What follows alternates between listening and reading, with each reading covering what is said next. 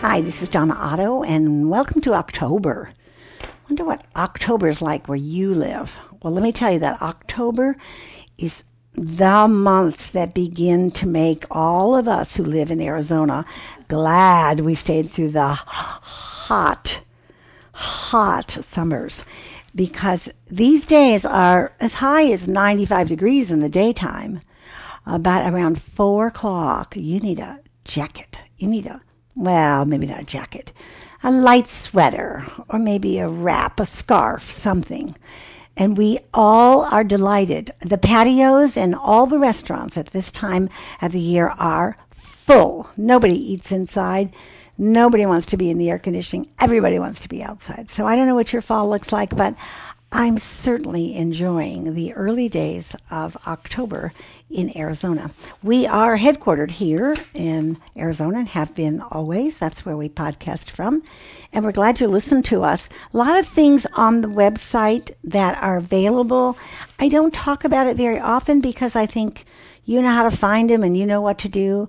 There's some new things. The Power of the Table's only been up for maybe a month now, and that was a special program that I did um, here in Arizona. You'll love just looking at the house. If you're one of those home, what's the station called? The home channel, the home network. HGTV. You'll love this because this is a house that has a pool that overlooks the mountains that's gigantic and it's beautiful. Not my house, certainly. And we did a, a chef a demonstration with a chef, and that's all on this Power of the Table video, which you can find on our product page. And then a few months ago, we finally converted which are now, and I want to use this word very carefully, iconic. Because, you know, iconic things usually happen long after you're dead. Uh, but these are truly iconic Donna Otto videos. At the earliest part of the ministry, Precepts Ministry, my friend Kay Arthur uh, said, Come and use all of our studios, all of our equipment gave the ministry a gift of, in those days, about $150,000 worth of equipment and producers and time and place. And we took a team out there and we recorded 24 hours. Now, when I say they're iconic, the makeup is thick. You can just peel it off because in those days, you know, you could take a shovel and take it off my face. In those days, it was so important that the lighting and that your face looked ah, perfect. It looks overdone when I look at it now. My skirts were long and my black and white colors were always there. But I want to tell you that I stand behind the truth of those videos. There are 24 hours of them four different topics who you are as a woman, who you are as a wife, who you are as a mother, who you are as a homemaker, six hours in each one. They make great opportunity for a small group in your house. Plug them in look listen to them on your computer and there are study guide questions to go with them so avail yourself of that. You've been saying what shall i do with a group of moms? What shall i do for myself to encourage me in a more visible tangible way? So so look to that. If you live here in this marvelous place called arizona at this time of the year look forward to joining us for some of our october november events. The november event is really coming on us five weeks from now. We'll do our annual home for Christmas. No, it's not from white Christmas and we'll fly home because we're in the military and we'll be home for Christmas. Not at all about that. It's about how to make your heart God's home and your home where you live a place that places its centrality on celebrating Christ's birth not the commercialism that we see in all the world. I was at the Home Depot with my husband recently, and the aisles were full of Christmas red and green trees and wreaths and glitter and lights full of them, and it was September. So join us if you can and join us for October events. You can find all those on the, the website and registration place. Well, I coined a new word a few weeks ago, and then I introduced it to you called lessify. Lessify. Less is more. And as we lessify our lives, we'll have more opportunities to regard the things that God is calling us to find important. So I first talked about the key ingredient to lessifying, and that was obedience. And then I talked about lessifying in a way by decluttering. And those podcasts are already up on our archives and you can find them. Today I want to talk to you about lessifying your life through managing your stuff. And and I want to say in part some of this is about being green. So lessifying your life and being green. Now, uh, you know in the last few decades we've called people who were sensitive to our environment. Let me see if I can think of any names. Tree huggers. I, have heard that one. Environmental wackos. I remember hearing that. And I promise you that this is not a political statement. This is not a bias statement. This is not trying to make you feel badly about how you're caring for your environment. But I want you to know that part of this comes from the recent events in our country and the hurricanes, especially the hurricane of Harvey. And I'm not an environmental wacko or a tree hugger or um, willing to careless do, do whatever I want to with my environment. I try to be balanced. But when I heard the science, I am very, um, very conscious of science being presented in the ways that make the waters warmer and the earth and the wind and the storms and how that has a greater effect. And I don't know what I'm supposed to do or not supposed to do with regard to the environment, but I do know that God has called me, Donna Otto, and those of you who follow the Lord Jesus Christ to be good stewards. That's the word the scripture uses. Good managers there are numbers of parables in the gospel that talk about the managers and how they manage and how the bad ones manage and how the good ones manage. I think of the the 10 maidens who had 10 lamps and he tells the story that the 10 went out and 5 were prepared. 5 were not. And when it came time for needing their lanterns, their lanterns were extinguished quickly and they were in the dark. It's a reminder to us that we all have to steward what we have. And I don't know where you live. I don't know what you own. I don't know what environment you live in. But I want to talk today about lessifying your life in a way that has to do with eliminating complications.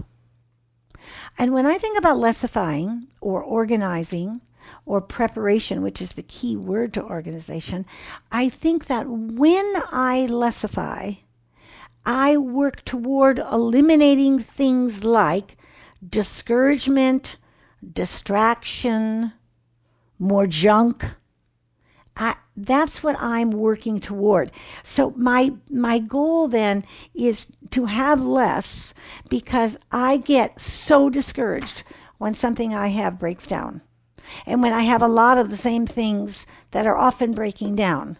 One of the things that we deal with here in Arizona because of the heat is that we don't we can't just go out the hose and water our grass. If you have any property at all, you have to have these underground pipes and so forth. Otherwise, we have desert, and we have beautiful desert and cactuses that don't need any water at all, and you can have a completely water free property. Not everybody does. But when you have things on your property that need water, all that underground stuff wears out in this intense heat. And it can be discouraging and distracting when you have to go in and repair it over and over. So I want to talk to you about this management and this decisions that we make ahead of time to be good stewards. So I guess the first thing I would say to, to you in lessifying your life, are you interested in being a good manager, a good steward of the things you have? I hope so, because that decision alone will help you manage your electricity, your waste, your energy saving devices, the gas in your cars, uh, the things that will help you manage what you have and be more energy efficient, energy efficient. So many of these appliances that we buy now, appliances that almost all homes have, refrigerators, washers and dryers, Some have lots more of those kinds of appliances.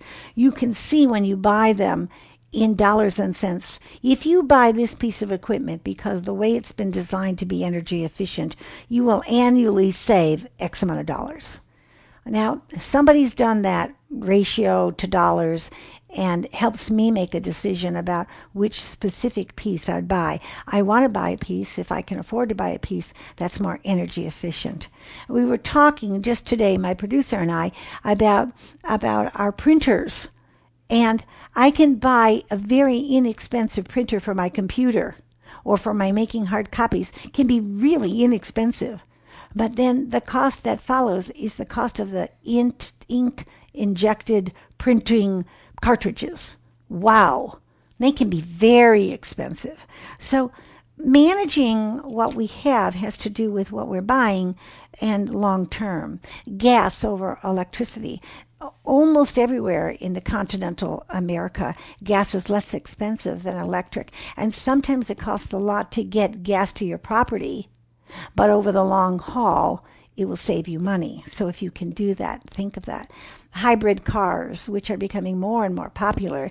I, I smile as I age and I move into a parking lot and there are these disabled places and handicapped places. And then there are these places for you plugging in your electric car. And then the rest of us who have these gas guzzling cars or gas using cars can park everywhere else. I think it's, it's a sign of our managing what we have uh, clean coal technology, and our technological homes. Are we over teched? Does everybody need a TV in their bedroom?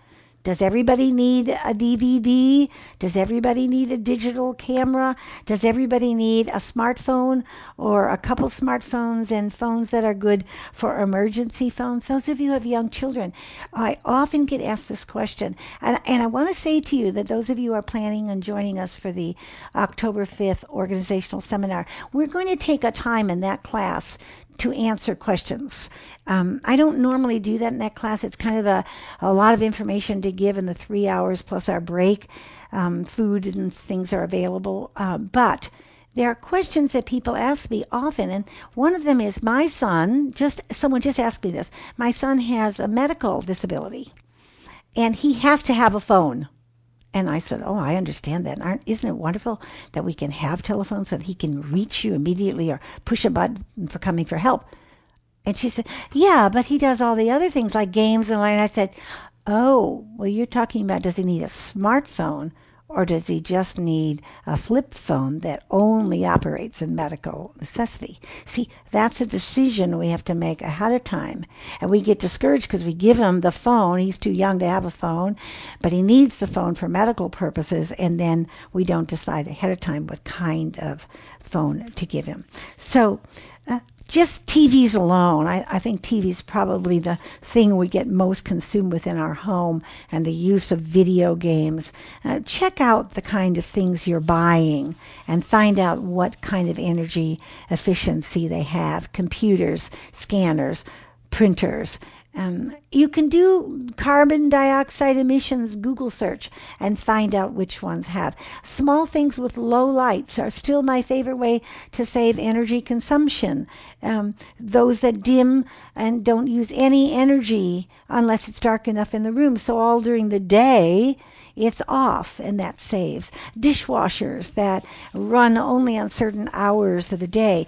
I don't know what your electrical energy source is in your city, state, or country, but a lot of energy companies will provide what is varying usage and varying by how much you pay for it by the amount of kilowatts. Um, this summer, as I said, I was home quite a lot uh, with my the surgery and my husband i someone said what is your husband doing? I said he's out watching the kilowatts slip by on the meter because i was inside and i i was needing to be cool and running. Oh it was what a summer However, we belong to a program that's available to those of us who live in Arizona that you do certain things between certain hours of the night. Yeah, it does handicap me a little bit. Can't turn the dishwasher on till 7 o'clock at night. And I have to remember to turn it on at 7 o'clock. Otherwise, in the morning, I wake up to a full dishwasher. Well, I could complain about that, or I could be glad I have a dishwasher and I'm using less energy. So think about green ways, about use and reuse um, how you use the things you currently have. Small things that you can find online, like saving crayon stubs and putting them in an oven at 300 degrees in a muffin pan, and you can recreate the use of the crayon for something else if you've got time to do that and your energy is gas and it doesn't cost much, you should do that instead of throwing it away and buying new. Using egg crates for organizers instead of going to the container store and buying something new. Using empty jars like the mayo jar or the salsa jar to use for jam or syrup or miracle whip or thousand island dressing like I make. Think small buy a pack of energy efficient light bulbs and use them in your house instead of the high end incandescent ones. Use rags instead of paper and wash them with the dirty clothes and uh, let them air dry. Have a clothesline in your yard if you have space or a place to hang a clothesline.